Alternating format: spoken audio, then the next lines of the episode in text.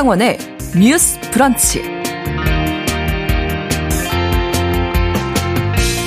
안녕하십니까. 아나운서 신성원입니다. 관세청의 자료에 따르면 올해 상반기 국경 단계에서 적발된 대마류는 83kg으로 지난해 같은 기간보다 약 44%가 늘어난 것으로 나타났습니다. 시가로는 39억 원에 달하는데요. 또 대검찰청이 공개한 2023년 8월 마약류 월간 동향에 따르면 올해 1월부터 8월까지 마약류 사범으로 단속된 사람은 작년 같은 기간보다 약 49%가 늘었다고 합니다.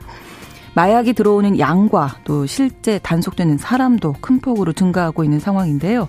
지난 주말에는 유명 배우가 대마와 향정신성 의약품 투약 혐의로 경찰에 출석해서 큰 이슈가 됐었죠. 오늘 첫 번째 뉴스픽에서 연예계에 터진 마약 사건과 함께 더 체계적인 재발 방지 대책은 없는지 짚어보겠습니다. 피부에 단단한 혹이 생기고 불임까지 이어질 수 있는 전염병, 럼피 스킨병이 전국으로 확산되고 있습니다. 럼피 스킨병이 발생한 지 열흘이 지나면서 충남, 강원, 전남 등 확진 사례는 60건을 넘었는데요. 당정은 다음 달 10일까지 전국에 있는 모든 소에 대해서 백신 접종을 완료하겠다는 입장입니다. 더불어서 한우와 우유 가격의 변화에도 예의주시하고 있다고 하는데요. 오늘 슬기로운 뉴스 생활에서는 전국 농가로 퍼진 럼피 스킨병 상황 그리고 밀크플레이션으로 불리는 물가 이야기 함께 나눠보겠습니다. 10월 30일 월요일 신성원의 뉴스 브런치 문을 열겠습니다.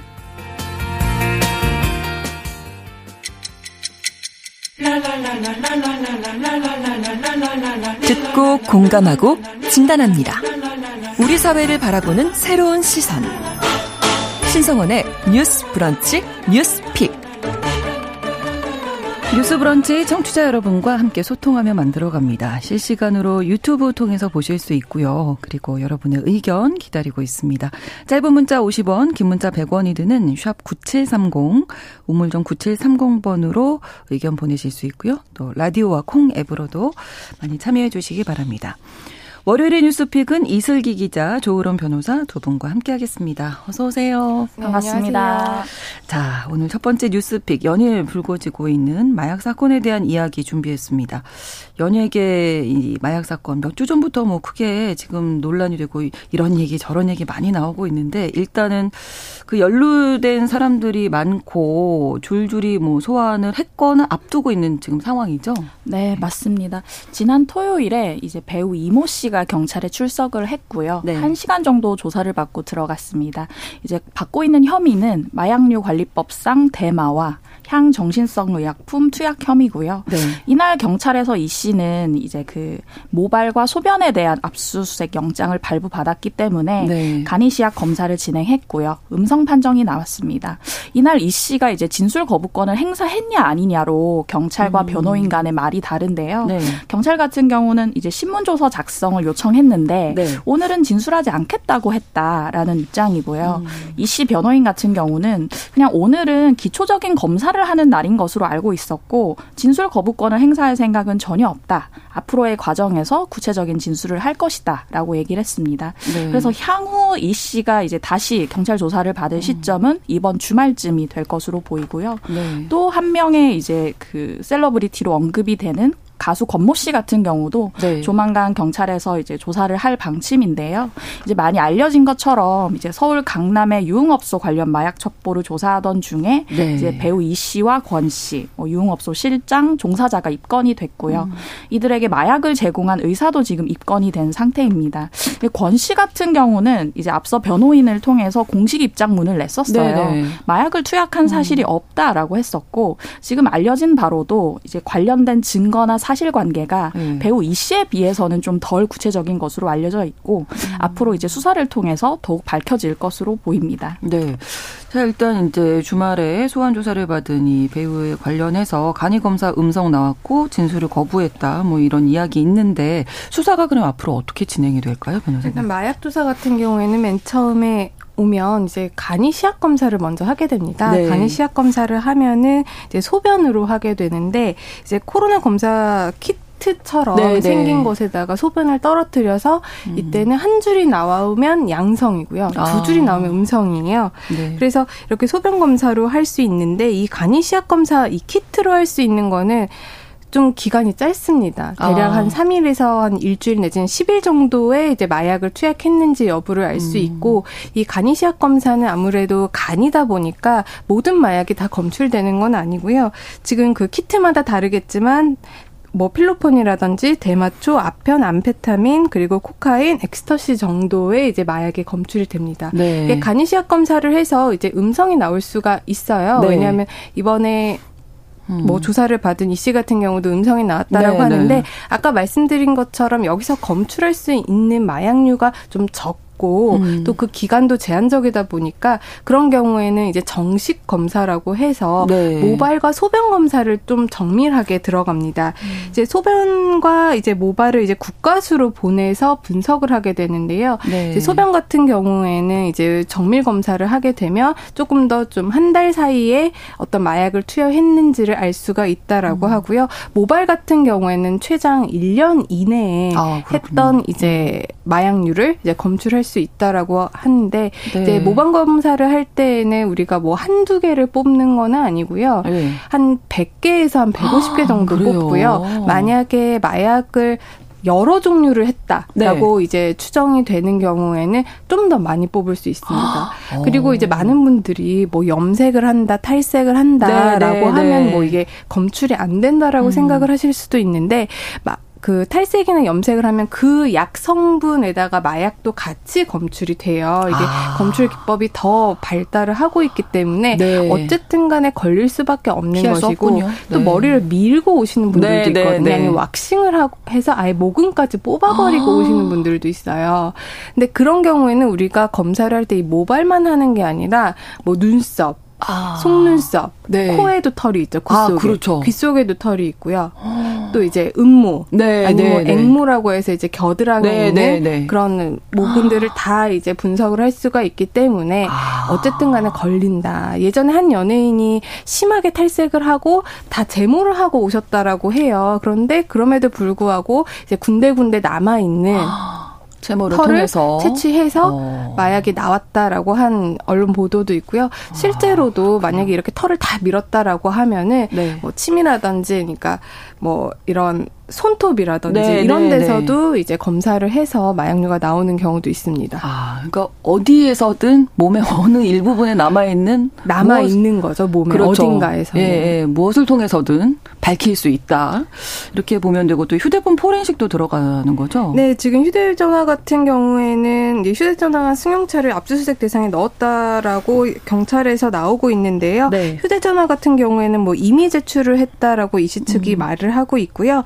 그렇게 되면은 휴대전화를 이제 포렌식을 합니다. 포렌식을 하면 통화 내역 같은 것들이 다 나오기 때문에 언제 누구와 무슨 일로 통화를 음. 했는지 음. 좀 나오게 될 것이고 뭐 기지국이라든지 이런 것들을 통해서 언제 뭐 누구와 어떤 식으로 음. 대, 뭐 통화가 이루어졌는지 그런 것들을 조사를 해서 기존에 또 경찰이 수집했던 증거들이 있을 거거든요. 네. 관련자로 분류되고 있는 사람들의 그런 통화 목록이나 진술 등을 음. 통해서 수사가 이루어질 것으로 보입니다. 네. 또한 가지 궁금한 게 이게 혐의가 조금 다르더라고요. 이 배우는 대마와 향정신성 의약품 이렇게 돼 있고 가수 같은 경우에는 마약 혐의다 이렇게 나오거든요. 이게 뭐 다르군요. 뭐, 다 기사라든지 네. 아니면 우리는 다, 다 누가 마약했대라고 네, 말을 합니다만 이제 음, 엄밀히 이렇게. 말을 하면 다 다릅니다. 그렇군요. 이제 관련 법은 마약류 관리법이라고 볼 수가 있는데요. 네. 여기에서도 이제 마약류라고 하는 것들이 이제 세 가지로 분류를 하고 있어요. 음. 첫 번째가 이제 마약이라고 해서 양귀비, 아편, 코카인 등을 말을 하고요. 어. 두 번째가 향 정신성 의약품이라고 해서 뭐 프로포폴이라든지 졸피뎀, 네. 뭐 필로 폰, 뭐 메산페타민, 뭐 케타민 이런 것들이 이제 포함이 음. 됩니다. 그리고 마지막으로 이제 대마라고 해서 뭐 음. 대마초라든지 액상 대마를 말을 하는데요. 이것들이 무엇을 했느냐, 어떤 류에 속하느냐에 따라서 처벌 형량도 법에 달라져 있고 또 이 향정신성 의약품 중에서도 어떤 것들은 조금 더 마약과 같이 처벌이 되기도 하고 네. 어떤 것들은 좀 더 이제 대마와 같이 조금 더 낮게 처벌되는 것도 있어서 네. 좀 우리가 분류를 잘해서 볼 필요는 있습니다. 있습니다. 그렇군요. 그러면 뭐 투약 횟수라든지 뭐 시기 뭐 이런 것들도 처벌 강도에 영향을 미치게 되나요? 일단 투약 횟수가 많으면 이제 상습으로 아무래도? 이루어지기 때문에 그리고 재범 가능성이 높을 수밖에 없기 때문에 네. 처벌이 강해지는 건 사실이고요. 보통 뭐 대마 같은 경우에는 기본적으로 대법원 양형기준위원회에서 권고하고 있는 형량이 대마를 복용했다 아니면 향 정신성 중에 좀 낮은 등급의 음. 것을 복용한 경우에는 네. 이제 징역 8월에서 1년 6개월 정도가 이제 기본형으로 권고되고 음. 있는데 실제로는 단순 투약자 그러니까 내가 그냥 투약만 한 사람이다라고 네. 하면은 어 현실에서는 벌금형이라든지 어. 아니면 집행유예가 나오는 것이 대부분입니다. 그렇군요. 가수 권모 씨 같은 경우에는 과거에 뭐 기억들을 좀 하실 것 같은데 대마초 흡연으로 조사를 받은 적이 있거든요. 이런 부분이 또 영향을 그 당시에도 이게 대마인 줄 모르고 누가 담배라고 음. 하길래 이제 피웠는데 너무 뭐 냄새가 독했다라는 식으로 인터뷰를 한 것을 제가 본 적이 있는데요. 뭐 이번에도 지금 현재 자신은 마약을 하지 않았다라고 부인을 하고 있는 음. 상황이에요. 그렇기 때문에 아마 조사 과정에서도 자신이 뭐 실제 검사에서 마약류가 검출이 됐다라고 하더라도 아, 네. 아, 난 몰랐다라고 할 가능성이 좀 높아 보입니다. 음. 그렇기 때문에 수사기관에서는 조금 더 이것을 탄핵할 만한 증거들을 지금 찾고 있을 것 같고요. 네. 그렇기 때문에 여러 가지 주변인들의 진술이라든지 증거 등을 통해서 아마 보강 수사가 이루어질 갖고 있는 것으로 좀 보입니다. 네. 또한 가지가 공급 책 중에서 의사가 있었다. 이 부분이 조금 충격적이었는데 현직 의사가 마약을 공급했다. 이게 사실로 밝혀지면 이거 정말 큰 문제인데요. 그런데 이제 마약 이라고 해서 네. 뭐 아편을 제공하고 이러지는 음. 않았을 거예요. 음. 이제 마약류를 취급할 수 있는 사람이 법에 정해져 있거든요. 네. 의사 같은 경 의사 같은 직군들은 이제 마약류를 취급할 수 있는 직군에 속합니다. 그렇죠. 그렇기 때문에 우리가 병원에 가서 내시경을 받기 위해서 뭐 프로포폴 같은 네, 것을 맞을 네. 수도 있고요. 뭐 시술을 하기 위해서 마취제 같은 것들을 맞을 수가 있는데 네. 의사가 이것을 의료 목적으로 행사를 하면 괜찮은데 이것을 의료 목적이 아닌 이 사람이 약물 중독인 음. 것을 알면서도 그냥 주는 경우면 음. 이게 또 이제 마약류 관리법 위반 소지가 있습니다. 그렇죠. 그런데 요즘은 이제 마약 의사라고 해서 그렇게 의료 목적 이외에 좀 제공하는 의사들이 이제 문제가 되고 있는 것이고 음. 이번에도 관련 연예인들을 조사를 하면서 공통 분모가 지금 한 의사다라고 나오고 있기 음. 때문에 이 의사 같은 사람이 실제로 이 마약류를 오용하고 있었는지 남용하고 네. 있었는지 이것을 이제 수사기관에서 제대로 살펴봐야 될 문제 같은데요. 현재 이 의사 같은 경우에는 나는 대가를 받고 제공한 적은 없다라고 음. 지금 말을 하고 있다고 해요. 네. 근데 이게 굉장히 중요한 말인 게 내가 이거를 대가를 받고 제공을 했으면 이거는 매매라든지 그렇죠. 아니면은 뭐 매매 알선 이런 음. 부분에 해당할 여지가 많기 때문에 좀 처벌 수위가 높아집니다. 네. 그런데 단순히 아 이 사람을 의료 목적으로 내가 의료 치료의 목적으로 제공한 것이다라고 하면은 그 부분에 대해서 추후에 이게 오남용으로 밝혀지더라도 좀 처벌 형량이 낮아질 음. 수가 있거든요. 영리 목적이 아니었다는 것을 또 반증할 수 있는 증거가 되기 때문에 네. 그렇기 때문에 그런 부분을 우리가 잘 살펴봐야 될 것 같고 그런 실제로 이게 적법했는지 적법하지 않았는지는 뭐 제공을 한 횟수라든지 아니면 이 사람의 차트를 면밀히 살펴서 네. 적절하게 의료 목적으로 제공을 했는지 이런 부분을 수사기관에서 아마 밝힐 것 같습니다. 네. 저희가 뭐 이야기 나눈 이런 부분들 뭐 의혹인데요. 앞으로 수사를 통해서 또 밝혀져야 할 부분이라는 거 말씀드리고요. 일단 이슬기 기자님 올해 적발된 마약의 양이 엄청나더라고요. 네, 마약의 양도 엄청나고요. 네. 이제 루트도 다양해지고 있습니다. 이제 관세청에서 마약 밀수 단속 동향을 발표했는데요. 거기서 보면 올 1월부터 9월 말까지 501건, 493kg의 마약 류가 이제 국경 반입 단계에서 적발이 됐어요. 네. 올 3분기 기준으로 이제 마약 밀수 건당 건당 적발 중량이 얼마나 됐는가를 보면 1kg 정도 됩니다. 정확히는 958g인데요. 이게 2020년에는 229g 정도 이제 한 건이 적발됐을 때 200g 양이? 정도였다가 네. 지금은 봤더니 1kg 정도고 아, 이게 역대 최고치라고 보시면 될 것 같습니다. 그렇군요. 마약 밀수 경로가 어떻게 됐나 봤더니 중량을 기준 기준으로 하면 반 정도가 국제 우편으로 다뤄지고요. 아. 그 다음이 특송 28%, 여행자가 21% 순이에요. 근데 이 여행자 밀수 적발 사례가 전년 동기 대비 올해 77%나 급증했거든요. 음. 이게 왜 그런가 살펴보면 아무래도 이제 엔데믹 시국이 오면서 뭐 해외로 여행도 많이 가거나 그렇죠. 입국자가 크게 늘어났기 음. 때문에 여행자를 통한 마약 밀수도 늘어났다라고 보시면 되고요. 네. 적발된 품목 가운데는 어떤 마약 류가 제일 많았는가를 봤더니 절반이 필로폰입니다. 중량 기준이고요. 네. 그 다음이 대마가 24%로 가장 많았다라고 보시면 되고 이렇게 이제 마약 밀수 자체가 대형화되고 루트가 다양해지다 보니까 지금 관세청에서 마약 단속 컨트롤 타워 타워 컨트롤 타워 역할을 맡을 마약 밀수 특별 대책 추진단 같은 걸 지금 새로 운영을 하고 있는 상태입니다. 네, 정말 대책이 필요하다는 건 이제 수치를 통해서도 느끼게 되는데 사실 이렇게 많이 적발이 됐다는 건 그만큼 이제 수요가 있다는 얘기잖아요, 네. 사실.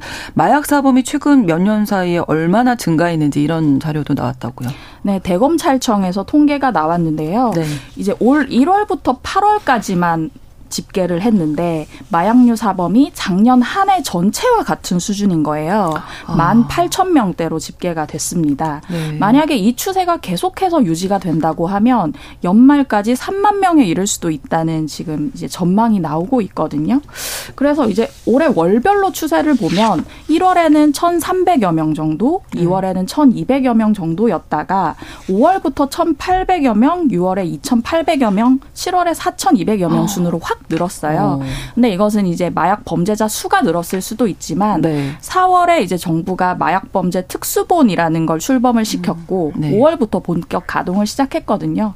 그런 숫자를 따져 보면 이제 아무래도 급격히 늘어난데 이런 원인이 있을 것이다라고 볼 수 있을 것 같고요. 네. 그리고 연령별로 한번 봐주셔야 하는데 그 중요하죠. 저희 뉴스픽에서도 네. 10대 마약을 한번 다룬 적이 있잖아요. 네. 근데 미성년자 범죄자 숫자가 그대로 급증을 하고 있습니다. 그래서 올해 8월까지만도 875명이에요. 음. 근데 작년 한 해 전체가 481명이었거든요. 음. 그럼 올해 8월까지만 해도 작년에 비해 두 배에 가까운 숫자가 늘었다. 그러네요. 이것 역시 유념해서 음. 보셔야 될 것 같습니다. 네, 아무래도 뭐 스마트폰, SNS가 발달하다 보니까 구하기 아주 쉬워졌다. 이런 얘기 여러 번 드렸었고 네. 가격도 또 많이 내려갔고 네. 접할 수 있는 나이가 그래서 많이 어려졌다. 있다 이런 아, 아주 심각한 문제가 불거지고 있는 상황인데요. 근데 이제 정작 이제 수사를 할 수사관들이 이걸 지금 너무 급증하고 있다 보니까 네. 따라가지 못한다면서요. 네, 최근에 이제 용해인 기본소득당 의원이 이제 네. 경찰청 마약사범 검거 현황을 분석한 자료를 냈어요. 거기 보면 올해 8월 기준으로 마약사범은 매월 2,500명씩 발생을 하고 아, 있거든요. 아, 네. 이게 5년 전에 비교하면 5년 전에는 매월 670명 정도였는데 지금은 270% 10% 증가했다라고 아. 보시면 됩니다. 근데 마약 범죄 담당 경찰관 숫자는 379명 수준이에요. 아. 5년 전에 비해 47% 증가에 그쳤다라고 보시면 돼서 지금 올해 같은 경우 이제 월별 경찰관 한 명이 월별 마약 사범을 얼마나 담당하는가 봤을 때 6.6명인 거예요. 음. 2018년에 2.6명이었는데 6.6명으로 4명 이상 음. 늘었다라고 음. 그렇죠. 보시면 될 것 같습니다. 네. 이렇게 수사할 수 있는 수사 관도 인력 부족이 지금 굉장히 심각한데 한데 네. 그것뿐만 아니라 이제 재범률도 이게 상당히 높거든요. 그렇죠. 이제 네. 대검찰청에서 내놓은 통계를 보면 2021년 기준으로 마약류 사범이 36.6%가 재범을 한다라고 합니다. 음. 단순 폭력인 경우에는 11%, 뭐 절도인 경우에는 22.8%가 재범률인 것에 비하면 굉장히 높은 그렇네요. 수치거든요. 네. 그러면 이제 이 사범들을 재활을 시켜서 이제 재범을 하지 않도록 음. 하는 그런 시설들이 필요하잖아요. 네. 실제로 이제 식약처 산하의 한국 마약 퇴치 운동본부 중독 재활센터가 있는데 여기에 이제 재활 관련 종사자 수가 2018년에는 한 명이었어요. 근데 음. 2022년에는 그러니까 4년 만에 12명으로 늘었는데 네. 이 기간에 교육을 이용하는 사람들은 99명에서 815명으로 8배 이상 늘어났습니다. 아. 그러니까 지금도 한 12명 정도가 900명 정도 가까이 되는 사람들을 케어를 해야 되는 거고 그러면은 종사자 한 명이 67.9명 정도의 재활을 아, 책임져야 되는 거예요. 네. 이게 현실적으로 쉽지 않죠. 그렇죠. 그러다 보니 재활에 대한 그런 교육이라든지 음. 프로그램이 제대로 이제 진행이 될 수 있겠는가 음. 그런 것도 굉장히 의문이 많이 남습니다. 네, 당정이 이번 주 내에 뭐 대책 마련을 하겠다 이런 얘기도 나오고 있는데 대책 부분을 좀 이야기해 볼까요? 보통 이제 처벌 부분 수사도 잘 돼야 되고 법적으로 처벌하는 것도 중요하지만 많은 분들이 치료, 재활, 회복이 중요하다 이런 말씀하시거든요. 네, 여러 가지 얘기가 나오고 있는데 저는 드리고 싶은 말씀이 이번 국감 때그 네. 그 아이돌 출신 가수인 남태연 씨가 출석을 해서 음. 이제 자신이 마약을 겪어봤더니 얼마나 힘든지 그리고 관련 치료나 재활 대책이 굉장히 부족하다라는 얘기를 계속 음. 했었어요. 네. 그래서 본인이 이제 그 센터에 다니면서 양불 중독 치료를 받고 있는데 네. 센터장님들이 너무 운영하기에 부담이 크다고 하더라. 우리까지만 받고 이제 그만두겠다고 하더라. 이런 음. 얘기를 했었거든요.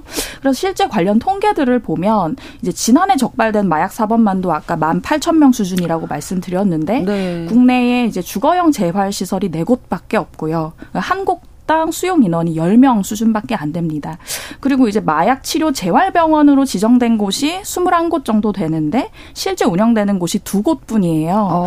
이곳에 병원장께서 어떤 얘기를 하셨냐면 지금 간호사들이 3교대로 근무하다가 네. 마약 중독자들이 너무 늘어나니까 2교대로 일할 만큼 힘들다는 아. 얘기 하시거든요. 아. 저희가 간호법 얘기할 때 가장 문제가 되는 것 중에 하나가 3교대 간호 그렇죠. 근무였어요. 3교대도 힘든데, 힘든데 2교대로 일할 만큼 열악한 상황에 있다라고 음. 보시면 될 것 같고 그런데 좀 아쉬운 부분은 내년도 복지부 마약 중독 관련 예산을 보면 크게 는 부분이 없어요. 특히나 음. 치료 예산 같은 경우는 4억 1,600만 원 수준인데 올해랑 동결이 됐거든요. 음. 그래서 지금 이만큼 많은 마약 사범이 늘어나고 있고 재범률도 심각한데 치료나 재활이 국가 차원에서 잘 되지 않고 있다는 거 네. 말씀을 드리고 싶고 네. 그리고 또 한 가지는 지금 10 10대들 마약 사범이 늘고 있다는 말씀을 계속 드리는데 이들 차원의 어떤 마약 예방 교육도 지금 필요한 것이 아닌가 싶습니다. 그렇죠. 사실은 네. 저희가 초중 고등학교 때도 어떤 뭐 본드 흡입이라든지 음. 이런 약물 예방 교육은 좀 했었어요. 근데 네. 지금은 좀 더 전향적으로 마약이 다른 얘기죠, 네. 이거는. 왜냐면 네. 텔레그램에서 10대들이 지금 마약을 접하는 수준이라고 하니 음. 그렇다고 하면 마약이라는 것이 얼마나 인생을 송두리째 앗아갈 음. 수 있는 것인지 초중고 상태에서 조금 교육도 필요할 것 같고요. 그리고 마지막 하나는 자주 말씀드리는 거지만 컨트롤 타워의 문제예요. 그렇죠. 그래서 제가 아까 이제 지난 4월에 마약 범죄 특수본이 출범을 해서 마약 범죄 적발을 많이 했더라. 음. 이거는 성과라고 볼 수는 있습니다. 그러나 이제 특수본 같은 경우는 기본적으로 각 부처에 있는 공무원들이 파견을 가는 형식이기 때문에 이 부처가 얼마나 영속성을 가지고 행정을 그렇죠. 집행할 수 있을지 조금 의문이 가는 부분이고요. 지금 계속해서 드리는 말씀이 뭐 수사 단계나 단속이나 치료 재활 예방 모두를 전방위적으로 마크할 컨트롤 타워가 음. 필요하고 음. 뿐만 아니라 수사에 있어서 여러 기법이 필요한 게 마약 범죄잖아요. 그렇죠. 왜냐하면 뭐 가상화폐 관련 부분도 그렇고 네, 네. 마약 공급책이나 뭐 이제 그 실제 사범 같은 경우도 음. 그렇고 그렇기 때문에 이제 마약청의 설립까지도 우리가 진지하게 검토할 때가 왔다라는 음. 말씀을 드리고 싶습니다. 네, 전문성이 필요하다 이런 말씀이시고요. 네, 실제로 2021년 마약류 사용자 실태 조사를 보면 마약을 구입하게 된 경로가요. 지인이 85%고요. 그리고 나머지가 이제 뭐 인터넷이라든지 이런 부분에 해당한다고 합니다. 그러니까 청소년들이 지인을 통해서 친구를 통해서 음. 인터넷을 통해서 굉장히 손쉽게 접하게 되는데 음. 옛날에는 이 마약 범죄가 약간 상류층 아니면 연예인들의 범죄로 일컬어졌어요. 네. 왜냐하면 그 당시에는 굉장히 비쌌거든요. 비쌌고, 구하기도 어렵고 구하기도 어렵고 그런데 이게 단가가 너무 싸지고 요즘에는 미끼 상품이라고 해서 음. 청소년들이라든지 아니면 클럽에 놀러 온 젊은 사람들한테 공짜로 나눠주는 그런 아. 마약. 그래서 이 사람들을 중독시켜서 네. 나중에는 자신들을 찾게 네, 하는 네, 그런 네. 사범들도 굉장히 많거든요. 그렇기 때문에 이런 부분도 우리가 음. 생각을 해봐야 될 부분인 것 같고 특히 청소년들 관련해서는 기자님도 말씀을 해주셨지만 교육이 제대로 되는 게 없습니다. 그렇기 때문에 이 교육 문제도 굉장히 중요한 것 같습니다. 네, 더 많은 예산이 좀 투입돼야 할 문제다 이런 생각 해보게 됩니다. 알아보겠습니다. 뉴스 브런치 1부 여기서 마치고 2부에서 뉴스픽 계속 이어가겠습니다. 11시 30분부터 일부 지역에서는 해당 지역 방송 보내드리겠습니다.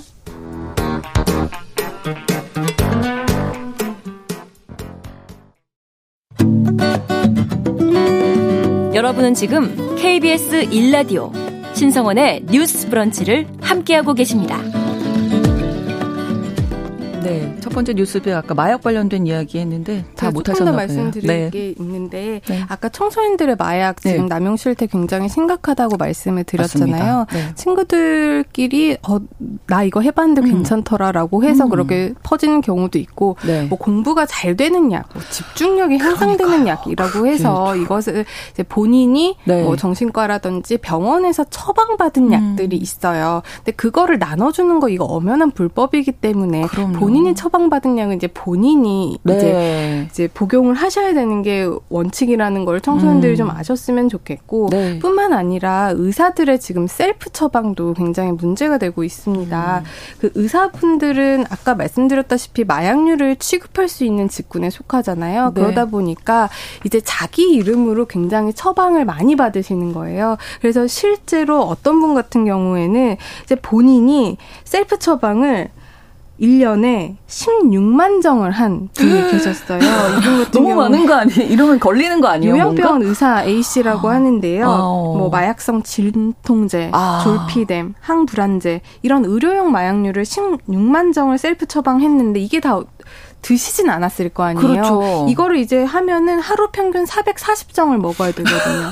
이게 어떤 식으로든 이제 좀 이게 네. 번지게 되면 그렇죠. 이게 오남용이 될 수 있으니까 이런 의사들의 건데요. 셀프 처방에도 음. 어떤 제동을 걸어야 된다라고 하는 입법 발의안도 지금 나와 있는 상태고요. 네. 그것뿐만 아니라 이제 마약 수사를 위해서 우리나라는 지금 위장 수사가 예외적인 경우 빼고는 다 불법이거든요. 그렇죠. 근데 네. 이 마약류에 대해서는 위장 수사도 이제 도입해야 된다라는 음. 개정안들도 지금 국회에 계류가 되어 있습니다. 네, 마약류 관련된 이 법안들 빨리 좀 처리가 돼야 할 것 같습니다. 너무 급증하고 있기 때문에요. 여기까지 첫 번째 뉴스픽 마무리하고 두 번째 뉴스픽입니다.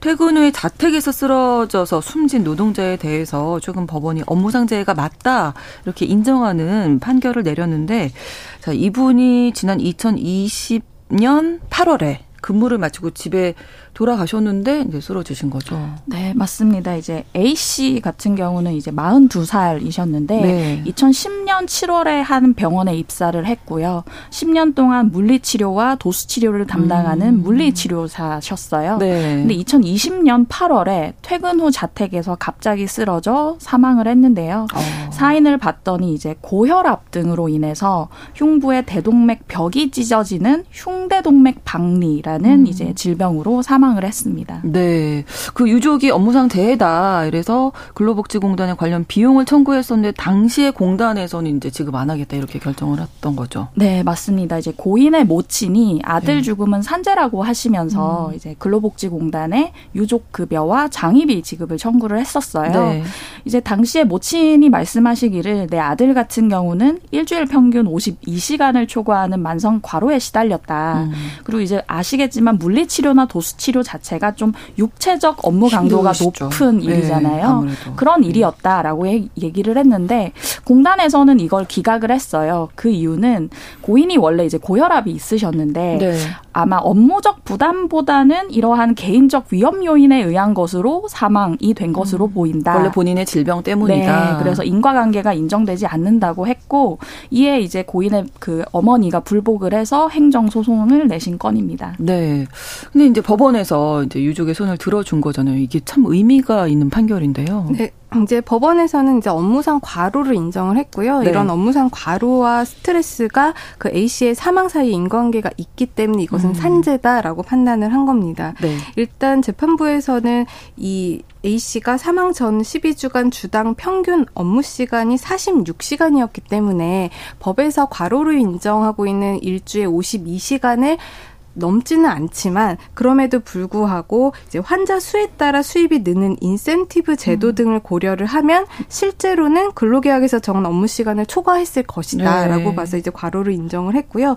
두 번째로도 이제 아까 말씀하셨다시피 아시다시피 업무 특성상 환자를 일대일로 이제 대면을 해서 근육을 풀어줘야 되는 업무를 했기 때문에 네. 육체적 감정적 노동 강도가 높은 점, 이 점도 스트레스 요인으로 봤고 또 이 A 씨가 생전에 리베이트를 수수했다는 의심을 받았던 있었던 적이 있는데 네. 그런 부분도 정신적으로 큰 부담을 느꼈다. 그렇기 때문에 이런 과로 그리고 스트레스가 질병을 악화한 요인으로 음. 작용했을 것이라고 이제 판단을 했습니다. 그 질병 때문이다가 아니라 질병을 악화하는 요인이 됐을 것이다라고 좀 더 폭넓게 인정을 한 건데 사실은 그 업무와 질병 사이 인과관계를 우리가 입증하기가 쉽지 않았었던 거잖아요. 네, 그렇죠. 이 인과관계가 명백히 입증을 해야 되는 건 네. 아니고요. 네. 일단 어, 상당한 인과관계가 있으면 인과관계가 있다 증명이 된 음. 걸로 보는 게 이제 아, 대법원에 통 계속해서 내려져고 있던 판례의 입장입니다. 네. 그리고 대법원 같은 경우에는 평소에 이제 어느 정도의 질병이 있었다고 하더라도 네. 어떤 과로나 스트레스 등으로 이 상태가 급격히 악화가 됐다면 이 인과관계가 있다. 인과관계가 음. 증명된 것으로 봐야 된다고 이제 보고 있고요. 네. 또이 업무와 질병 그리고 사망 사이의 인과관계의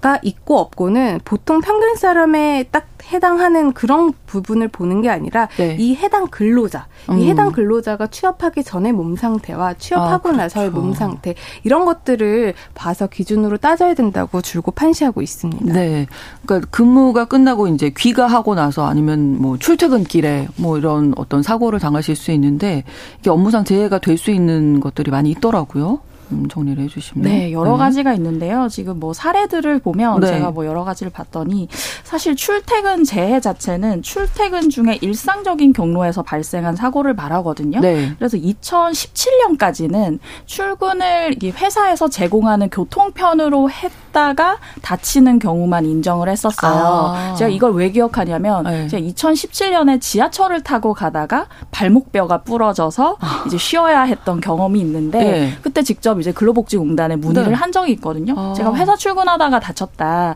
이걸로 뭐 어떤 보상을 받을 음. 수 있느냐, 산재 인정을 받을 수 있느냐 했더니 그 당시에는 예를 들어 회사에서 셔틀버스 같은 걸 제공을 아, 했는데 네네. 그것이 뭐 사고가 났다거나 하면 가능하지만 네. 자기 스스로 대중교통이나 자차를 이용한 출근 같은 경우는 안 된다고 안 했었어요. 아. 근데 2018년부터 바뀌어서 그 뭐 회사에서 제공하는 교통편뿐만 아니라 대중교통이나 음. 자차 같은 것도 가능한데요. 네. 근데 이제 이 가운데 이제 그 경로의 일탈이나 중단이 없어야 돼요. 출근을 하는 아. 도중에. 아, 다른 데 들렀다가 네, 이러면 또 인정이 안 돼요. 안 되는데 어. 그 정식적으로는 안 되는데 음. 그럼에도 불구하고 그 일탈이나 중단이 일상생활에 필요한 행위일 경우에는 인정을 해주고 있습니다. 음. 그게 이제 산재보험법 시행령에 나와 있는데요. 어떤 네. 거냐면요. 일상생활에 필요한 용품을 구입하는 네, 행위. 네, 네, 그래서 이제 비슷한 판례가 나온 것을 보면 이제 아이 도시락을 싸기 위해 도시락 통을 사려고 이제 그 퇴근길에 그 다이소에 들르신 분이 있어요. 네. 그분 같은 경우 인정을 받았습니다. 재판을 통해 일상용품을 사기 위한 거기 때문에. 때문에 그 외에 뭐 선거권이나 국민 투표권의 행사, 뭐 자기가 보호하고 있는 아동을 데려오는 행위, 뭐 기타 의료기관이나 보건소에 들르기 음. 위한 행위 같은 경우는 지금 인정을 받고 있는 상황입니다. 네. 그리고 이제 업무상 재해로 이렇게 출퇴근 상에서 의 어떤 재해뿐만 아니라 우리가 직장 내에서 괴롭힘이라든지 네. 고객의 폭언으로부터 스트레스를 받아서 질병이 오는 경우도 있잖아요. 그렇죠. 이런 경우도 지금 업무상 질병으로 인정을 하고 있습니다. 네. 이런 부분도 좀 잘 알아두시면 좋을 것 같습니다. 오늘 여기에서 마무리하죠. 이슬기 기자, 조으론 변호사 두 분과 함께 뉴스픽 꾸며드렸습니다. 오늘도 고맙습니다. 감사합니다. 신성원의 뉴스 브런치는 여러분과 함께합니다. 짧은 문자 50원, 긴 문자 100원이들은 9730. 무료인 콩앱과 일라디오 유튜브를 통해 참여해주세요.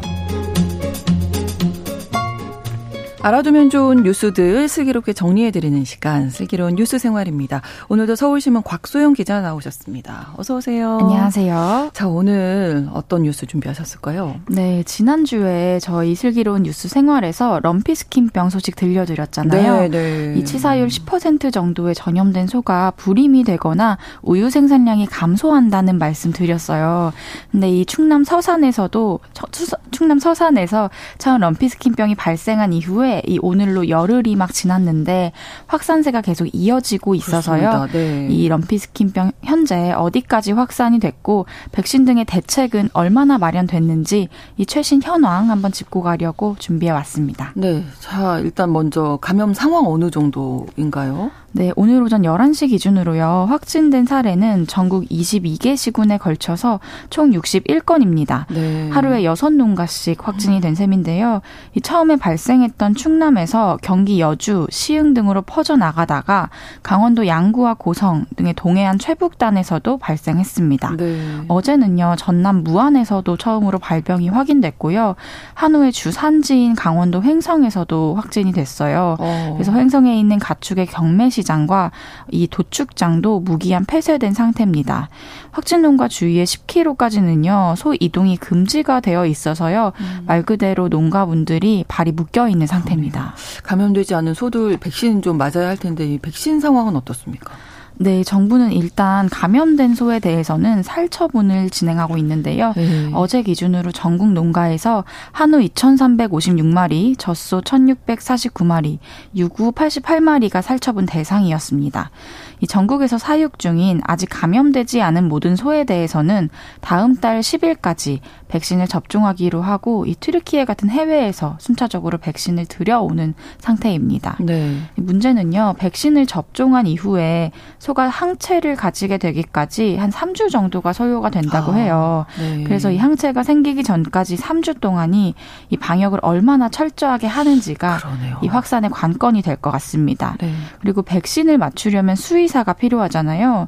근데 지방의 수의사 인력이 부족해서 어. 일부 농장에서는 농장주가 이 자체 접종을 해야 하는 상황이라고 합니다. 네. 그래서 백신을 제대로 좀 효과적으로 접종할 수 있을지도 하나의 변수가 되고 있습니다. 농가에서 걱정이 크실 것 같은데 일단 물가의 영향은 없겠습니까? 어, 럼피스킨병 확산 직후에 사실 한우 도매 가격이 급등했었거든요. 네. 근데 현재는 발생 이전과 비슷한 수준으로 일단은 내려갔습니다.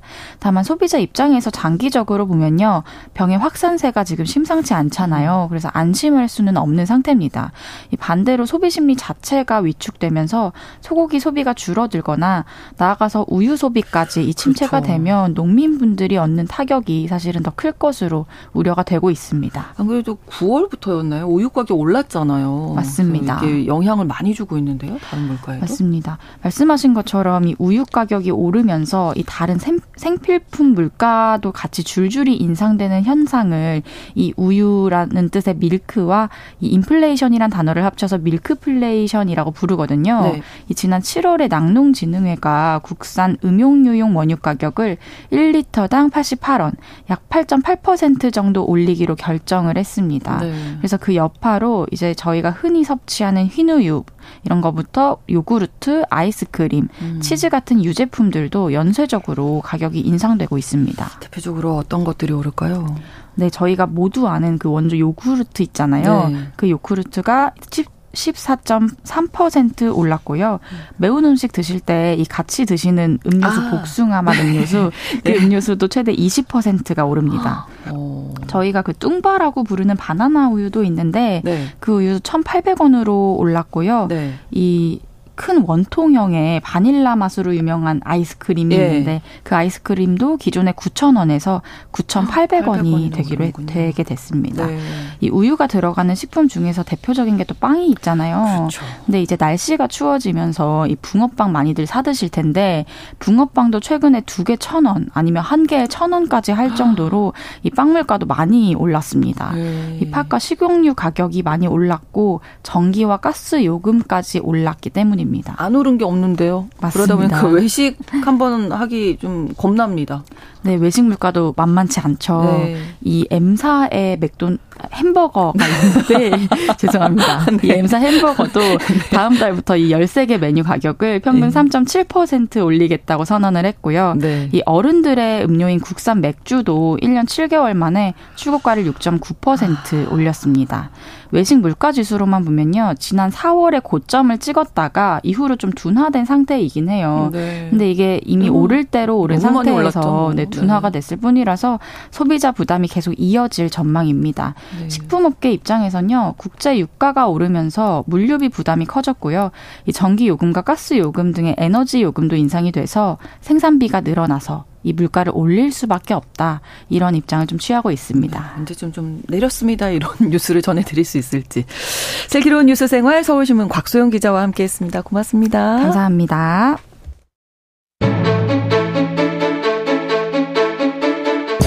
오늘날 주목해야 할 글로벌 이슈 뉴스 브런치 더 국제 라이브. 나라박 소식 전해드리는 더 국제 라이브 외신캐스터 조윤주 씨와 함께하겠습니다. 어서 오세요. 네, 안녕하세요. 오늘 두 가지 소식 준비하셨는데 자 먼저 3주째 접어들고 있습니다. 이스라엘과 하마스 전쟁 시작할 텐데 이야기할 텐데요. 네. 지상 작전 시작. 겠죠. 네, 맞습니다. 이제 이게 뭐 전면전이냐 아니냐 뭐 네. 얘기가 긴 합니다만 어쨌든 어 전면전으로 가는 수순 이렇게 음. 봐야 될 것 같습니다. 네타냐후 총리가 기자회견 통해서 이번 지상작전, 지상작전은 출발선이다라고 말하면서 2차 독립전쟁이라고 규정했습니다. 음. 그래서 지상과 지하의 적을 제거하겠다고 밝혔는데요. 네. 일단 뭐 전면전, 침공 이런 단어 쓰지 않았습니다만 사실상 어, 군이 투입되는 지상작전입니다. 이스라엘은 가자 지구의 통신이 둘된 상태이고 지난 7일 전쟁이 시작된 이후에 최대 규모의 폭격도 계속 이어지고 있습니다. 뭐 공습은 그 전날 이미 진행이 됐고요. 네. 그래서 이제 일부 북부 지역을 장악했다고 하고요. 어, 이스라엘군은 지상 장악과 함께 하마스의 지하 군사 시설을 파괴하는 이중 작전으로 진행이 되고 있습니다. 군사 전문가들 얘기로는 음. 한 500km 정도 되는 터널이 있고요. 이제 거기를 어 매복을 경계하기 위해서 뭐 정말 미터, 인치 단위로 이스라엘군이 진격을 진행을 한다고 합니다. 그 이례적으로 대규모 군사 작전 사진도 공개하면서 하마스에 대한 지원과 대리군인 세력인 헤즈볼라가 전선에 뛰어드는 것 강력히 경고했습니다. 네. 그러니까 이렇게 시작이 되면 이제 전면전이 되는 음. 거지 전면적인 네. 지상전으로 맞아요. 그래서 네. 어 외신들도 사실 이게 이제 지상군 투입하는 것이 전면적인 지상전을 예고한 것이다라고 해석을 하고 있습니다. 네. 영국의 파이낸셜 타임즈는 이스라엘이 가자지구 북부를 이미 탱크 보병으로 지상 방어선을 구축을 했고 그리고 이 지역을 장악했다고 밝혔고요. 네. 또 월스트리트저널에서도 이스라엘군이 지상전 규모를 확대하면서 가자지구 북쪽에 있는 베이트하눈 인근을 공략을 했고 점점 중심 지역으로 이동을 하고 있다고 밝혔습니다. 어, 하마스가 지금 한 220명 정도 되는 인질을 잡고 있는데 네. 지금 추정하기로는 지하 군사 시설 또는 예, 그 땅굴 안에 예, 같이 오. 이제 가둬둔 것으로 보고 있거든요. 그래서 이스라엘이 굉장히 정밀하게 작전을 진행을 하고 있다고 합니다. 이스라엘군은 하마스 내 터널이 2천 곳이 넘고 이 중에 수백 곳에 무장 대원들이 매복해 있는 것으로 하고 있기 때문에 지상과 지하에서 동시에 작전을 진행을 하고 있습니다. 한편 이스라엘이 하마스에 잡혀 있는 인질 구출과 제3국을 통한 협상도 병행하고 있다고 하는데요. 어, 하마스 측에서는 인질들과 이 팔레스타인 죄수 6천 명을 교환하는 음. 방식으로 얘기를 하고 있고 이스라엘도 그런 부분에 대해서 지금 협상을 할 준비가 돼 있다고 얘기를 하고 있습니다. 전쟁의 장기화가 불가피해 보이는데 네. 이렇게 되면 이제 민간인 피해가 걱정이거든요. 네, 지금 전쟁이 3주째 접어들었는데요. 네. 사망자가 8천 명 넘어섰습니다. 근데 너무 아. 안타깝게도 어린이가 3,300명, 아. 여성이 2,000명, 그리고 여기에다가 부상자가 2만 명이 넘습니다. 국제 기구들도 일제히 우려의 목소리 내고 있는데요. 유엔 아동기금, 유니세프, 국제 적십자사위원회, 국경 없는 의사회, 국제 앰네스티 이런 구호 인권 단체들이 가자 지구에 근무하고 있는 직원들과도 연락이 되지 않고 있다 이렇게 얘기를 하고 어. 있습니다. 거브레수 사무 어, 세계보건기구 사무총장은 가자 지구에 있는 직원들, 의료시설, 의료진 그리고 인도주의적인 활동하는 모든 어, 대원들과 연락이 두절됐다면서 어. 어. 즉각적인 건강 위험이 굉장히 심각하다 이렇게 음. 우려하고 있습니다. 한편 이런 가운데 이번 전쟁을 취재하다가 목숨을 잃은 기자가 무려 29명에 달한다고 하는데요. 네. 국제 언론단체인 언론인보호위원회가 28일 날 어, 숨진 기자 중에서 국적이 팔레스타인 국적이 24명, 이스라엘 국적 4명, 레바논 국적 1명이라고 밝혔고요. 8명의 기자가 부상을 입었고 9명은 실종 상태다라고 밝혔습니다. 사실상 이 가자지구 통치하던 정치 세력이 이제 하마스잖아요. 네. 근데 이렇게 이스라엘이 지상 작전 뭐 예를 들어 성공을 해서 네. 가자지구에서 하마스를 축출한다. 그럼 그 네. 다음은 네. 어떻게 될까요? 그게 사실은 가장 큰 문제입니다. 네. 그러니까 말씀하신 것처럼 뭐 네타냐후 총리도 나서가지고 우리의 네. 목표는 인질을 하마스. 구출하고 하마스를 완전히 제거. 제거 하는 거다라고 예. 얘기를 하는데요. 사실상 전문가들 얘기는 하마스를 가자 지구에서 완전히 축출하는 것도 어렵긴 하지만 음. 설령 그렇게 한다고 하더라도 가자 지구에서 정치적 공백 현상이 발생하기 아. 때문에 오히려 더 혼란스러워질 수 있다라고 지적을 하고 있습니다. 네. 말씀 것처럼 총리를 포함해서 이스라엘은 하마스를 가자 지구에서 완전히 몰아내겠다라고 밝혔는데 물론 이스라엘이 군사적으로 압도적인 유리를 차지하고 있습니다. 그래서 음. 그걸 빼놓고서는 사실 본다면은 하마스가 없어진 다음에 가자 지구를 어떻게 통치할 음. 건가, 어떻게 풀어갈 건가는 구체로 얘기를 못 하고 있습니다. 텔 아비브 대학교에 있는 모시 단, 어, 단 교수는요. 이 다음 계획에 대해서 얘기가 없고 그리고 그런 역사적 움직임을 추진하겠다는 얘기도 전혀 없다라면서 이스라엘군 정보기관에서 팔레스타인 업무를 또 간정을 했었다고 하는데요. 얘기를 하면서 어, 지금 당장 뭐가 계획이 없는 것 아니냐라는 부분을 짚었습니다. 그리고 서구에 있는 외교관들도 이스라엘 미래에 대해서 굉장히 좀 여러 가지 얘기가 나오고 있다고 하는데요. 하지만 그 어떤 누구도 정확한 대답을 내놓지는 못하고 있습니다. 이게 또 네. 워낙 오래된 일이기도 하고요. 또 지금 확정된 계획이 없고 몇몇 아이디어는 있겠지만 그것을 현실화하는데 몇 주, 몇 달간의 외교적인 노력이 있어야지 그것도 겨우 나올 것 같다고 얘기를 하고 있습니다. 네. 그러니까 목표는 확실한데 네. 지금 그 이후에 어떻게 할지 대안이 없는 거네요. 네, 맞습니다. 그래서 뉴욕 타임즈도 하마스 이후에 가자 지구가 어떻게 될 거라는 질문을 음. 하고 있습니다. 이 하마스는 말씀인 것처럼 무장 정파입니다. 그렇죠. 말 그대로 정치 조직이지만 군사 조직을 같이 가지고 있거든요. 네. 그래서 하마스의 군사 조직을 와해시킨다고 하더라도 정치적으로 하마스가 가자 지구를 통치하던 세력인데 그러면 하마스가 없어진 정적 공백은 도대체 무엇으로 대체하겠느냐는 것이 의문점이 남게 되는 거죠. 네. 이스라엘 해외 정보기관이 모사드의 고위 어, 고위 이제 관료 출신인 아임토마는요 이스라엘이 무력을 쏟아부으면 합당하고 작동할 만한 법적 어뭐 법적 법안으로 이제 가자 지구를 통치하겠다는 생각을 할 수는 없을 것 같다면서 특히 뭐 모두가 다 이스라엘은 하마스가 패배된다고 하는데 하지만 결국 이게 대학살로 끝나게 될 것이고 음. 그리고 나서 다시 어, 그 어떤 조직이 가자 지구를 통치하겠냐는 거죠. 그리고 가자 지구에 살고 있는 주민들이 받아들일 수 있냐라는 그렇죠. 그 부분도 남게 되는 겁니다. 네. 뉴욕 타임스는 미국이 예전에도 중동 지역에서 전쟁할 때 민주화 평등 실현 이런 광범위하고도 불명확한 정치적 슬로건을 가지고 전쟁을 치렀다는 거죠. 이라크에서는 독재자 사담 후세인 정권을 축출하겠다. 음. 뭐 아프간에서는 탈레반 정권을 제거하겠다. 어, 이렇게 얘기를 했었는데 사실 전쟁이 끝났지만 뭐가 달라졌는 거죠. 음. 결국 거기서 살고 있던 주민들의 반발이 있었고 저항이 생겨났다는 겁니다. 그래서 팔레스타인 전문가들도 그런 부분 지적을 하면서 하마스는 사실 어 민초, 그러니까 민간인들의 지지를 받은 조직이기 때문에 음. 네. 그 사람들이 거, 없어진다고 해서 거기가 달라지기는 힘들 거라는 거죠. 음. 그리고 그렇다면 만약에 팔레스타인 자치 정부가 가자 지구를 통치할 건가? 그거는 좀 약간 의문인 거죠. 음. 왜냐하면은 2005년 선거에서 팔레스타인 자치정부가 파타가 졌습니다. 그래서 가자 지구를 하마스에 내주고 음. 그리고 이제 서한 지구만 파타가 장악하기로 한 건데 네. 이렇게 돼가지고 그러면 하마스가 없어지면 파타가 들어갈 거냐? 그것도 사실은 힘들다는 거죠. 그렇다면은 음. 국제사회가 뭔가 조직을 이끌 텐데 그걸 과연 팔레스타인 주민들이 받아들일 수 있을 것인가? 그러니까 음. 하마스가 없어진다고 하더라도 가자 지구를 어떻게 통치할 건가 답은 그러네요. 없다라는 것이 예. 외신들의 지적이었습니다. 음. 앞으로 어떻게 될지 좀 지켜봐야 할 문제인 것 같고요. 네. 중국 소식입니다. 리커창 전 총리가 지난주에 심장마비로 세상을 떠났어요. 네. 네. 27일 날 리커창 전 음, 중국 총리가 갑자기 심장마비로 사망했습니다. 네. 예, 고향집 앞에는 조문객들이 발길이 끊이지 않고 그래서 뭐 조화가 동이 났다 이렇게 말할 정도였는데요.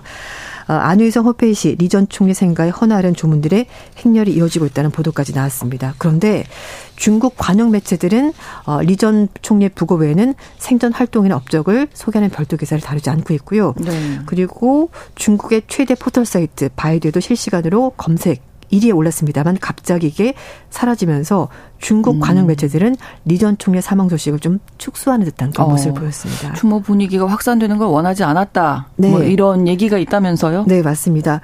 중국 지도부 측에서는 그동안 존경받았던 리전 총리가 사후에 추모 분위기 음. 조성이 되면서 주목받는 것을 원치 않다라는 거죠. 그러니까 어, 추모 열기가 현 지도부에 대한 불만으로 이어지지 않을까 이제 그런 어. 부분을 하고 있다고 하는데요.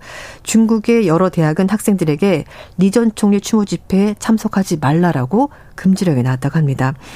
음, 중국인들은 갑자기 세상을 떠난 이전 총리에 대해서 중국 경제 발전에 공헌한 그의 죽음 정말 중국으로서 큰 손실이다. 음. 국가 국민에서 좋은 일 했던 사람이다. 참 고맙게 생각한다 이런 반응을 보이고 있습니다. 이런 분위기가 조성되고 있는 게 이제 시진핑 주석의 정치적 라이벌이었기 때문에 네. 리커창 전 총리가 맞습니다. 뭔가 좀 경계하는 분위기 네네. 좀 읽히네요. 맞습니다. 이제 그 동안에 어, 리커창 총리가 사실 이제 경제 부분을 총괄하면서 중국 경제 잘 이끌어 왔었고요. 근데 네. 시진핑 주석은 국가 주석이 되고 나서 3년임에 들어서면서 사실 모든 권력을 자신에게 집중시키는 그런 역할을 하고 있거든요. 음. 그러다 보니까 여러 가지 불만이 있고 코로나 정책도 좀 실패했고 빈곤 탈피도 못한 것 아니냐라는 불만의 목소리가 있었어요. 그래서 이런 목소리가 리 전 총리 사망 이후에 좀 커지지 않을까라는 걸 예상을 하고 있고 네. 말씀하신 것처럼 리 전 총리가 생전에 시진핑 주석과 라이벌 관계였습니다. 근데 이제 한 사람이 주석이 되고 리 전 음. 총리 약간 뒷전으로 밀려나게 된 거죠. 그렇죠. 음. 자, 그래서 이제 앞으로 시진핑 주석의 권력 집중화 현상이 더 심화될 수 있다 이런 전망도 나오고 네. 있더라고요. 중국에는요, 그 상무위원 일곱 명이 있습니다. 이 사람들 네. 사실 모든 권력의 핵심에 있는 인물들인데 네. 지금 거기에 들어가 있는 사람들 거의 다 시진핑 주석에게 충성 맹세를 하는 사람들이거든요. 음. 결국 그렇기 때문에 어, BBC에서는 시 주석이 에코 체인버, 그러니까 메아리만 울리는 방에 갇혀 있다. 그러니까 누구도 정, 어, 어. 쓴소리 안 하고 네, 자기가 네, 했던 네. 말만 듣게 되는 그런 방에 갇히기 음. 때문에 한편으로는 자신의 권력을 공고할 수 있겠지만 그에게 직원할 사람이 없어져서 과연 그게 권력을 유지하는 데 도움이 될까라고 얘기를 하면서 네. 그런 부분은 오히려 위험 요소가 될 수 있다라고 지적을 했습니다. 네. 이인자가 네. 사라지게 됐으니까 없는 거죠, 이제. 예. 견제 견제 세력이 전혀 없는 거네요. 음, 맞습니다. 그 리커창 전 총리가 그래도 좀 음, 많이 존경받았던 인물인가 봐요. 네, 그렇죠. 음. 이 사람이 이제 사실 좀 어떻게 보면은 굉장히 뛰어난 인물이었거든요. 음. 1955년생인데 어 37살에 거의 장관급 이사가 되면서 초고속 승진하게 됐고요. 네. 특히 공산주의 청년단위로 가서 20대 때부터 굉장히 활발하게 활동을 했었습니다. 거기다가 네. 후진타오의 후원을 입었기 때문에 어, 굉장히 주목을 받았었는데 그러다가 99년에 허난성 성장이 되면서 어, 최연소 성장이 됐고요. 이후에 이제 중앙정치 무대로 옮기면서 정치국 상무위원회 입성을 하게 됐습니다. 그리고 부총리도 하고 그다음에 이제 총리까지 하게 되면서 중국 경제를 이끌었는데 문제는 어, 공천단의 권력이 집중되는 것을 우려한 상하이방 네. 중국도 파벌이 있거든요. 파벌 간 음. 싸움에서 밀리면서 시주석이 어부지리로 올라가게 됐고 예. 이제 시주 그 리, 리 총리는 밀려나면서 결국 이제 경제 총리하다가 주목받지 음. 못하고 이렇게 생을 마감하게 됐습니다. 네, 앞으로 또 어떻게 중국도 음. 변하게 될지 좀 지켜봐야 할것 네. 같습니다. 조윤주 외신캐스터와 함께했습니다. 고맙습니다. 네, 감사합니다. 뉴스 브런치 마치겠습니다. 고맙습니다.